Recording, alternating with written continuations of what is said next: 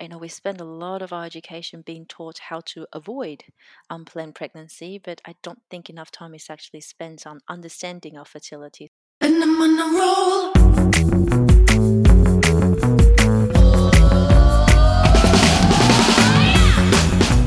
Hello, and welcome to this week's episode of The Wow, the podcast that will help you navigate your way through the world of adulthood and the uncontrollable forces of womanhood. I'm Georgina Beasley, your host, and in today's episode, I sit down to talk to Dr. Alice Huang, Alice is an IVF and fertility expert, and she is here to debunk the many myths that surround fertility. We talk about contraception, endometriosis, pursuing a career in your 30s, and how your fertility plays a role in all of these. If you enjoy today's episode, please remember to subscribe, leave a review, share it with your friends, and if you haven't already, come join our community on Instagram at the Wow Podcast underscore.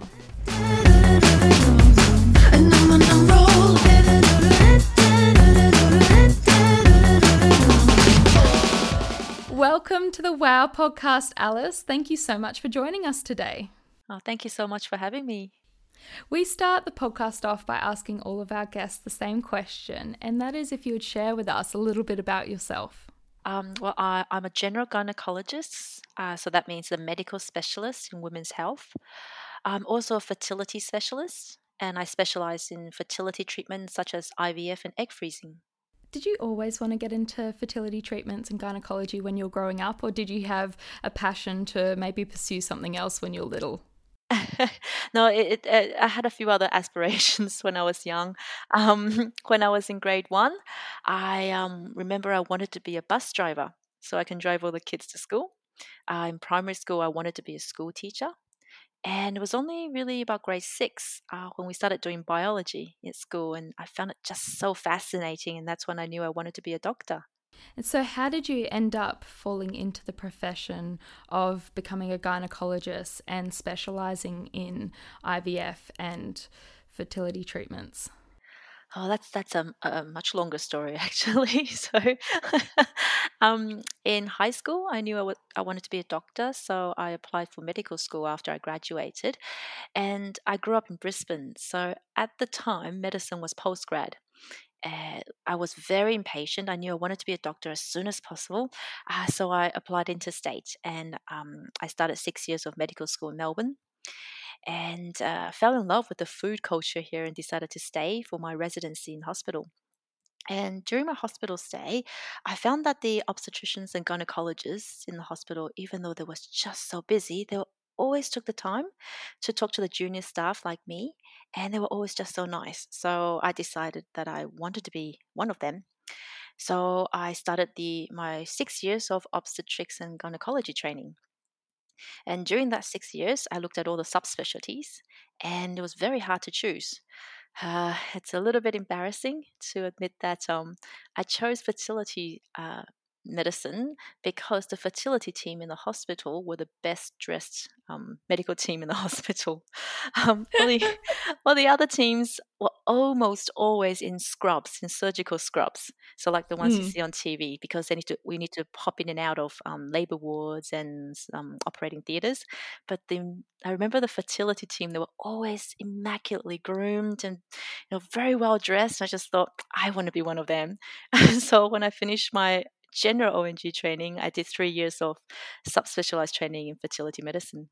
Wow, it's such a long process to get where you are. It's quite incredible. And I love that reason for choosing it. I mean, you've got to be honest, but I think that's so, like, it happens to the best of us, doesn't it? I'm really looking forward to today's conversation, Alice, because I've realized I'm only young and I'm young in my 20s, but there seems to be no space for fertility conversations around young women it can be something that can be a little bit daunting because I guess nowadays, as we become more progressive and women are able to go out and achieve whatever they want to achieve in life, uh, we can start pursuing our careers and focusing on other things rather than having to settle down and have children at, you know, the ripe young age of 20. So our fertility journeys are looking so different to what they did maybe 50, 60 years ago. But there doesn't seem to be that space where there's dialogue, education, or understanding around the shift in our fertility journeys and how that might look a little bit different now that we are wanting to go out and pursue these amazing opportunities that the world gives us. So I'm really looking forward to getting into the nitty gritty of all these details today. And to start off, I would really like if you could please explain to us how our basic fertility journey functions. Absolutely. Um, I completely agree with what you said. And, um, you know, we spend a lot of our education being taught how to avoid unplanned pregnancy, but I don't think enough time is actually spent on understanding our fertility. So I certainly think that's very, um, very true. So I'll start off very basic from a fertility point of view. Uh, to fall pregnant, we need an egg from the woman and a sperm from a man and a uterus to carry a pregnancy. Uh, so I'll start with the eggs first. So eggs are located inside the ovaries, and all of our eggs were formed while we were still in our mother's uterus. And in fact, we actually reached the maximum number of eggs that we will ever have in the second trimester inside our mother's uterus. And that's around about Wow. 4 million eggs in total. 4 million. Uh, after we start reaching, uh, after we reach the peak number of eggs, we start losing them. Uh, so the fate of most of our eggs is that um, we will lose them and they will never reach maturity and they will never get used. By the time we reach puberty, uh, we will only have around 400,000 eggs left. So, what that means is that in fact, we've lost 90% of the 4 million eggs that we had while we were inside our mother's uterus by the time we reach puberty. So, we only have 10% left. And then from puberty, typically we release one mature egg each month, and that's called ovulation. But at the same time, we lose an average of 20 mature eggs in that same month. So the fate of majority of our eggs is to be lost. And we will continue to lose eggs throughout our lives, whether we have periods or don't have periods, whether we have long cycles or short cycles, whether we are pregnant, whether we're breastfeeding, on the pill, off the pill, we will continue to lose eggs throughout our lives. And when we finish or when we run out of eggs, we reach menopause. So that's our reproductive lifespan. So, falling pregnant, we do not require a lot of eggs.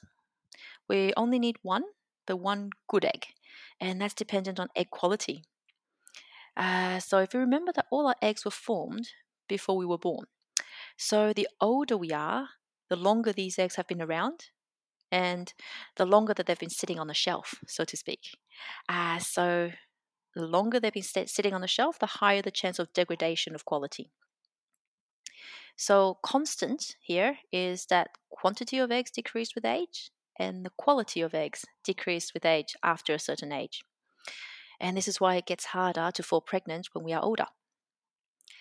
So that's from an age perspective, for us, or eggs perspective. So from a sperm perspective, it's very different. Um, men produce new sperm throughout their lives. So the degradation of sperm quality is not as profound in men until much, much later in life. Uh, then the third um, thing we need to, to have uh, to fall pregnant is a uterus to hold the pregnancy. Um, the one good egg and the one good sperm need to get together, and that's called fertilization. And the resulting fertilized eggs will need to implant inside the uterus uh, so it can establish itself as a pregnancy. So, if we have diseases inside the uterus, like um, lumps and bumps like polyps or fibroids, or if we have endometriosis in pelvis, uh, that can be, get harder to fall pregnant because the fertilized eggs will find it harder to implant. Could you please explain to our listeners, as at a, looking at at an angle of age, when are women most fertile?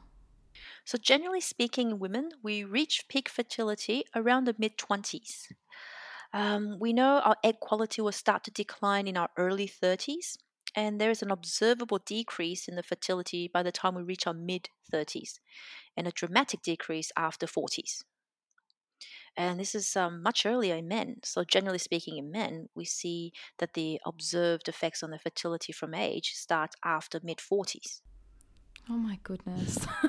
Isn't it so strange how the bodies just function so completely different? Right. it's so fascinating. And one thing that I think is really a concern for a lot of young women is contraception and how that plays an effect on fertility. I think think there's a lot of worry out there that contraception can affect your fertility health. Is this true? Uh, generally not, no. So very reassuringly, um, it does depend on the woman and the type of contraception, but generally no, unless it's a permanent contraception like tying the fallopian tubes or something like that. If we're talking about reversible hormone contraception, so that's like the pill or the rod like the Implanon or intrauterine device like uh, Mirena or um, Kyleena or um, a vaginal ring called the NuvaRing, they, they don't have irreversible long term adverse effects on fertility after you stop them, except for the passage of time. So, what that means is that the longer you've been on a contraception, the older you will be when you stop the contraception and potentially less um, fertile because of advancing age. Um, there's one exception that I can think of um, uh, with contraception it's the Depo-Provera. Uh, so that's a three monthly injection that some women get from their GP. It's, it's a very effective contraception. Uh, but once you stop the injection, it can take up to 18 months after the last injection uh, before it completely wears off, before they return to regular cycles and natural ovulation. So after it wears off, there is no adverse effect on fertility except once again the passage of time. Okay, interesting. That's very reassuring, I must say. Moving on to some of our listener questions, we've had uh, three different listeners send in a couple of questions that they want answered from you today, Alice.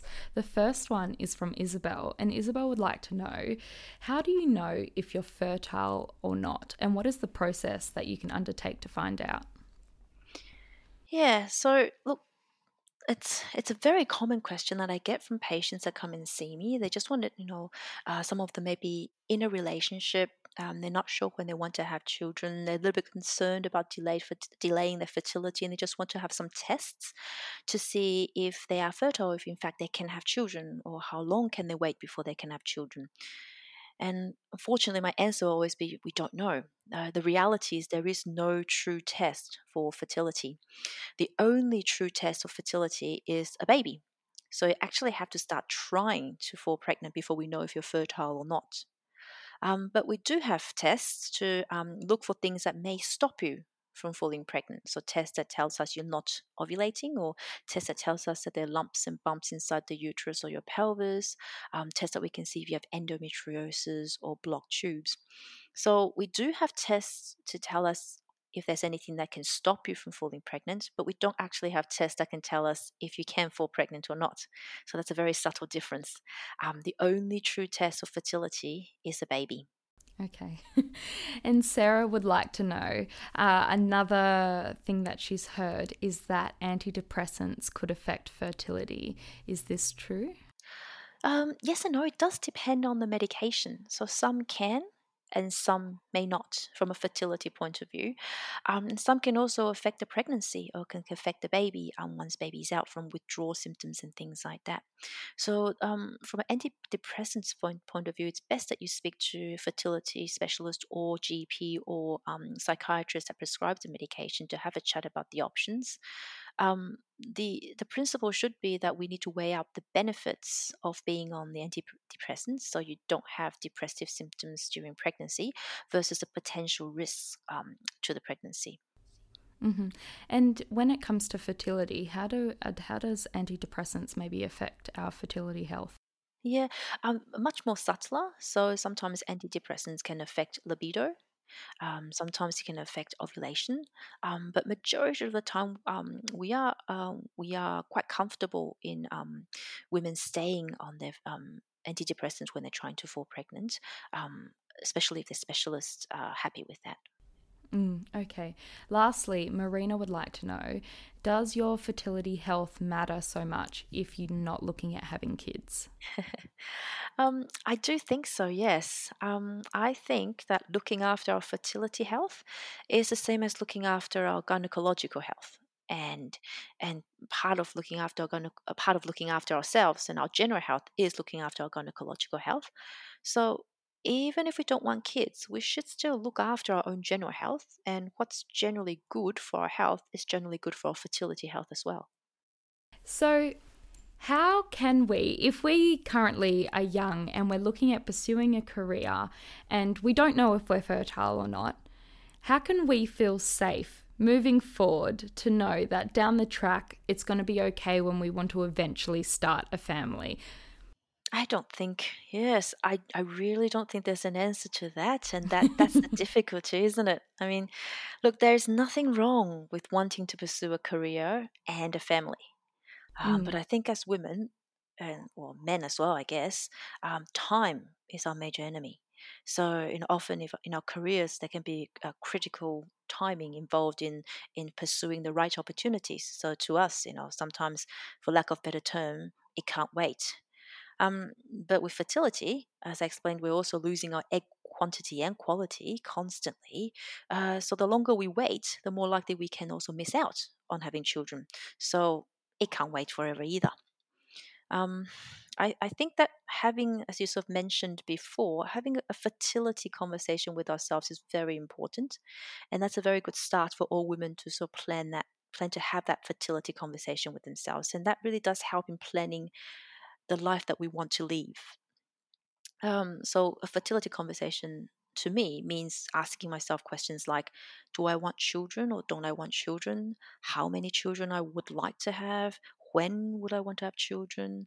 Or um, if I don't have someone to have children with, uh, would I look at other options um, like single parenthood or donor sperm or fostering, adoption, etc.?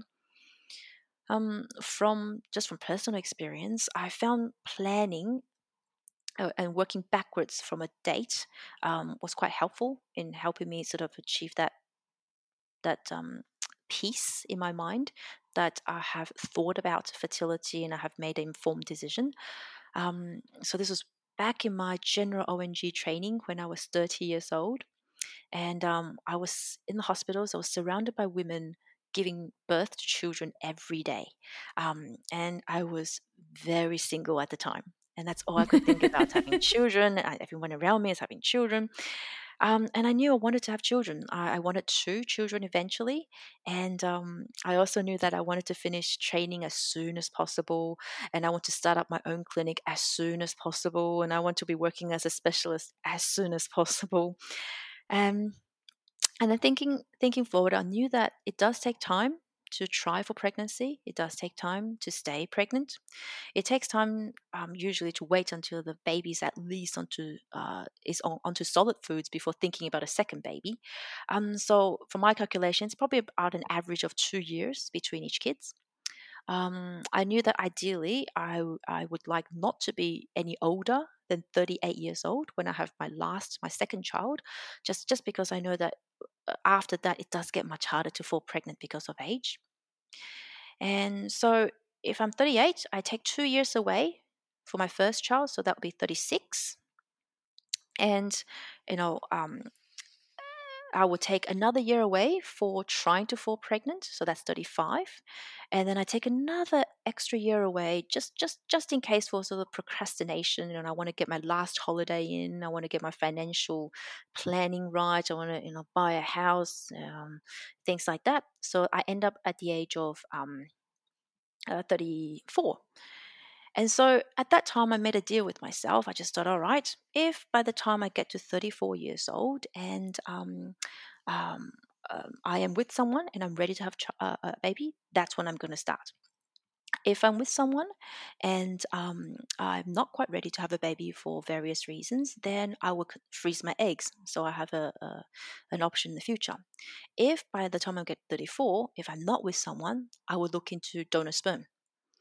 And so so I work sort of backwards basically from the age that I like to be for my last baby. I take two years away for any additional baby, and then another two years on top of that for trying to fall pregnant, procrastinating, etc. To arrive at the age where I like to take action. So that's my action age. And then I would ask myself, what action am I prepared to take? You know, like donor sperm or egg freezing. And that worked quite well for me. I, I'm not so naive to think that the musings of a 30 year old will, you know, set in concrete the plans for the rest of my life. Decisions can change.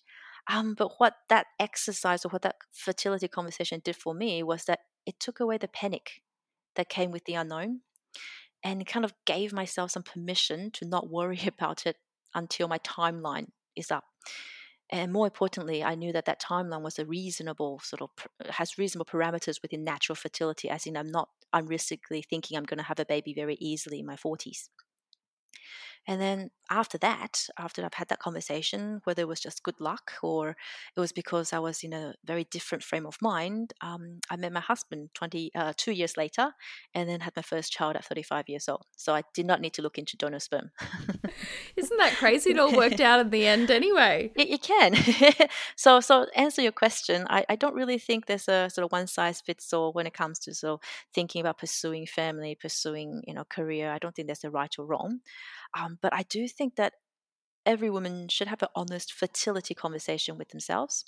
And you can do that by yourself over a cup of tea. You can do that with your friends and family. You can do that with your GP, a fertility specialist, if you need to. Just just to have that conversation. Often that can you know come up with a timeline, and that can often help you sort of move forward with your life with sort of less regrets and you know less less burden on, on your mind. Mm. Now, some people's timeline may look a little bit different if they're suffering with illnesses. You've touched on a few of those before, um, one of which being endometriosis, something I suffer with. But could you please go through uh, some of the illnesses that women may face and how they may affect fertility and the, how the process may differ for them? Hmm.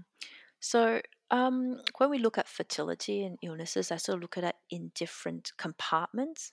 I'll start with anything that can affect the quality of eggs because our fertility is determined by the quality of eggs. So, the most common thing that can affect the quality of our eggs is age. That is the most common. Other things will be things like toxic agents like chemotherapy for cancers um, or ionizing radiation uh, some women can have autoimmune diseases, so diseases of the immune system where they attack their own body that can often damage um, eggs as well. And very, very rarely, sometimes some certain nutritional or micronutrient deficiencies can also decrease quality of eggs. Then we can think of diseases or pathology uh, that can stop the egg and the sperm from meeting, uh, like a blockage um, in the pathway where they meet, so inside the fallopian tubes. And fallopian tubes can be damaged by infection, like sexually transmitted infections, um, chlamydia, and gonorrhea. Uh, inflammation diseases like endometriosis, um, adhesions or scarring from previous operations can all damage the fallopian tubes. And then finally, anything that can impair the ability of the fertilized eggs from implanting and establishing itself inside the uterus, uh, to things like lumps and bumps inside the uterus, or so polyps and fibroids that can be seen on ultrasound. Uh, things like structural abnormalities that some women are born with, um, and pelvic and systemic factors uh, like endometriosis or sort of uh, endocrinological disorders can all decrease implantation rate. And so, you know, if we think about from that compartment, you know, if there's anything that's suspicious that comes up in history, like pain or uh, um, pain with periods, pain with uh, intercourse, um, other systemic symptoms, um, eh, then you know, first thing to do is to see your GP and um, have a um, uh, uh, uh for, uh, or gynecologist to have the tests. Um, so as I mentioned before, there are no tests to see if you can fall pregnant, but there's certainly a lot of tests that we can look for to see if there are these these illnesses or pathologies that can impact our ability to fall pregnant. So, if you do have one of the diseases um, or illnesses that you mentioned, how should should we look at our fertility health and or fertility journeys in a different way? Should we be more cautious? Are we at higher risk to be waiting longer into our thirties to fall pregnant? Um, I think yes and no. Um, certainly, the women with these illnesses um, are at a high risk of infertility, difficulty falling pregnant.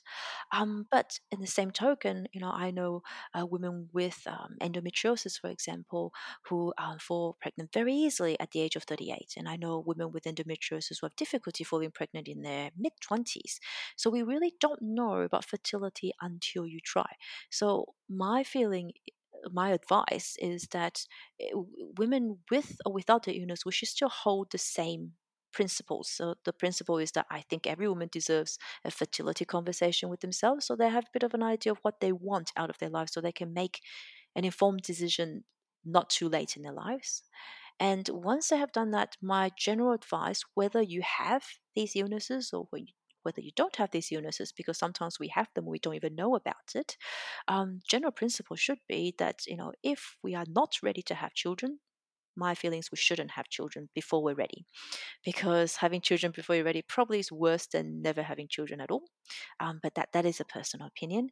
Um, but if and when we are ready we should not delay because from personal experience you can always find uh, another reason another reason another reason to delay uh, you know six months here for holiday six months there before you know let's move house and, and, and get the get the job or the promotion i want. You know two three years can just go by really fast and, and past mid 30s two or three years can, can make a difference between having a baby and not having a baby naturally.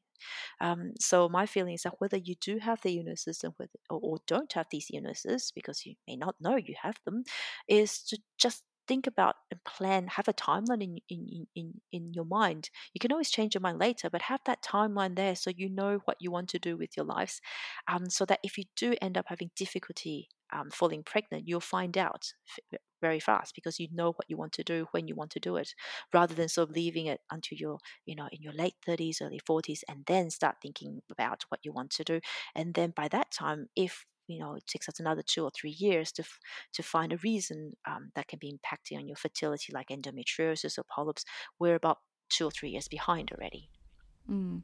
and how does age affect your egg count? So I know you mentioned before that your mid 20s is kind of your peak fertility period, but as you progress and you enter into your late 20s, early 30s, mid 30s, how does your egg count um, decline? Does it decline steadily, rapidly, or not at all? Yeah, that we don't know. There's actually no rules. Um, the everyone's body is different and there are different factors that can affect uh, our egg quantity. So basically the first is how many eggs were we born with and the second is how fast are we losing eggs in our lives and that's so determined by genetic and environmental factors. What we do know is that it, we do not lose egg number or quantity in a linear fashion. So that means that we don't so lose it a, at a constant rate which means that we can't really predict um, we know, you know, we can do tests for quantity of eggs at any point in time through a, uh, uh, easily through a non-invasive blood test called the AMH or anti-Müllerian hormone, and that gives a bit of an idea of the quantity of eggs. Um, but but we cannot predict from doing that blood test on how fast we're losing eggs. So we, we you know, if we do um, AMH throughout a woman's life, we, we see that it decreases not in a const, not at a constant rate. It doesn't even predict when we'll finish losing our eggs. So you know, intuitively, um, you would think that someone with a low egg quantity on the blood test AMH may have a higher risk of reaching menopause earlier because they have less eggs to lose. That's actually not true. Um, a low AMH does not uh, reliably predict early onset menopause. And, and so, you know, it's not a lot we can glimpse from quantity. Um, all we know is that the constant is that we continue to lose eggs throughout our lives until menopause. Right. Gosh, this must be such a like full on degree to study because it just sounds like, you know, everyone is so different and so like every person, every woman is so different to the next person next to them. It's incredibly fascinating. Absolutely, you really hit it on the nail. Um, it's everyone is different. There is no recipe uh, for this. Um, you, you, the one size just definitely does not fit all. Um, and and this is a sad part. I think you know we don't talk about fertility often enough, and you know we don't realize how much variability there is amongst all women. You know, some women want to have children, some women don't. Because we don't talk about it, there seems to be that expectation that all women should want to have kids. All women should want to have kids in their early twenty, uh, late twenties to early thirties. All women, you know, you know should, you know, should not be should not be expecting to have a career and family at the same time. Just you know, that there is no right and wrong. People can choose to live their life the way that they want. I think. Mm, absolutely. Mm. That's why I think this conversation has been so important because I think where you have education, you have less anxiety and less pressure and less need to worry about them. Absolutely. So, moving forward, could you please recommend three reasons why it's important to understand how fertility works? Yep. So, the reasons um, that this list could be as long or as short as you like. Okay. Ultimately, I think that the reason uh, to understand how fertility works is so that you can have the ability to choose to live the life that you want to live. It, you know, you, you, I think that we should all be able to make life plans based on accurate information, but we can't make the right informed decision without accurate information to begin with.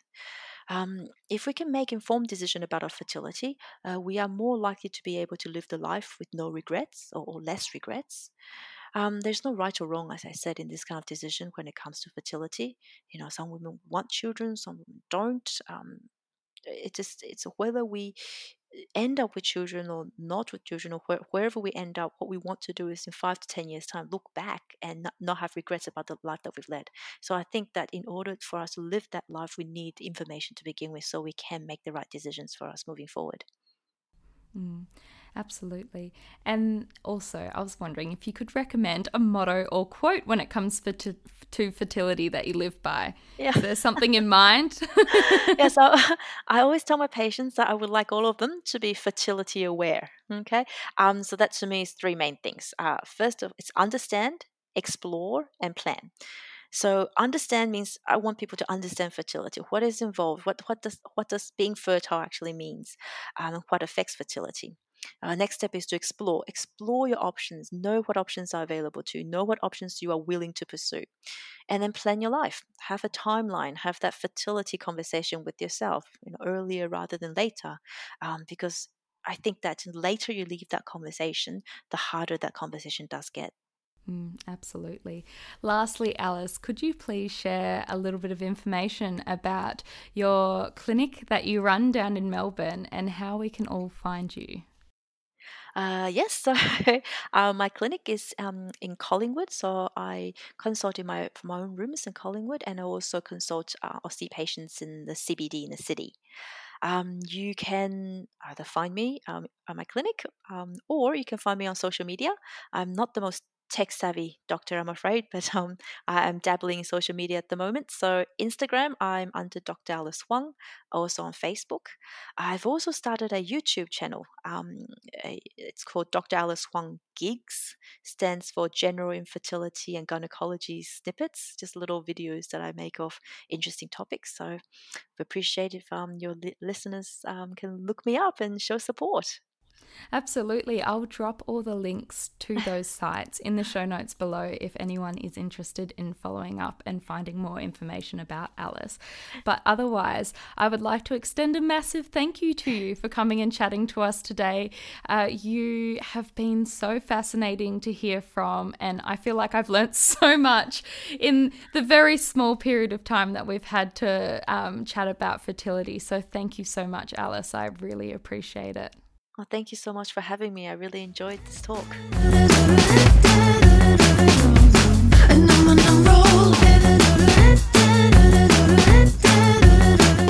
So much for listening to this week's episode of The Wow. I hope you enjoyed my conversation with Alice and found it insightful and educational.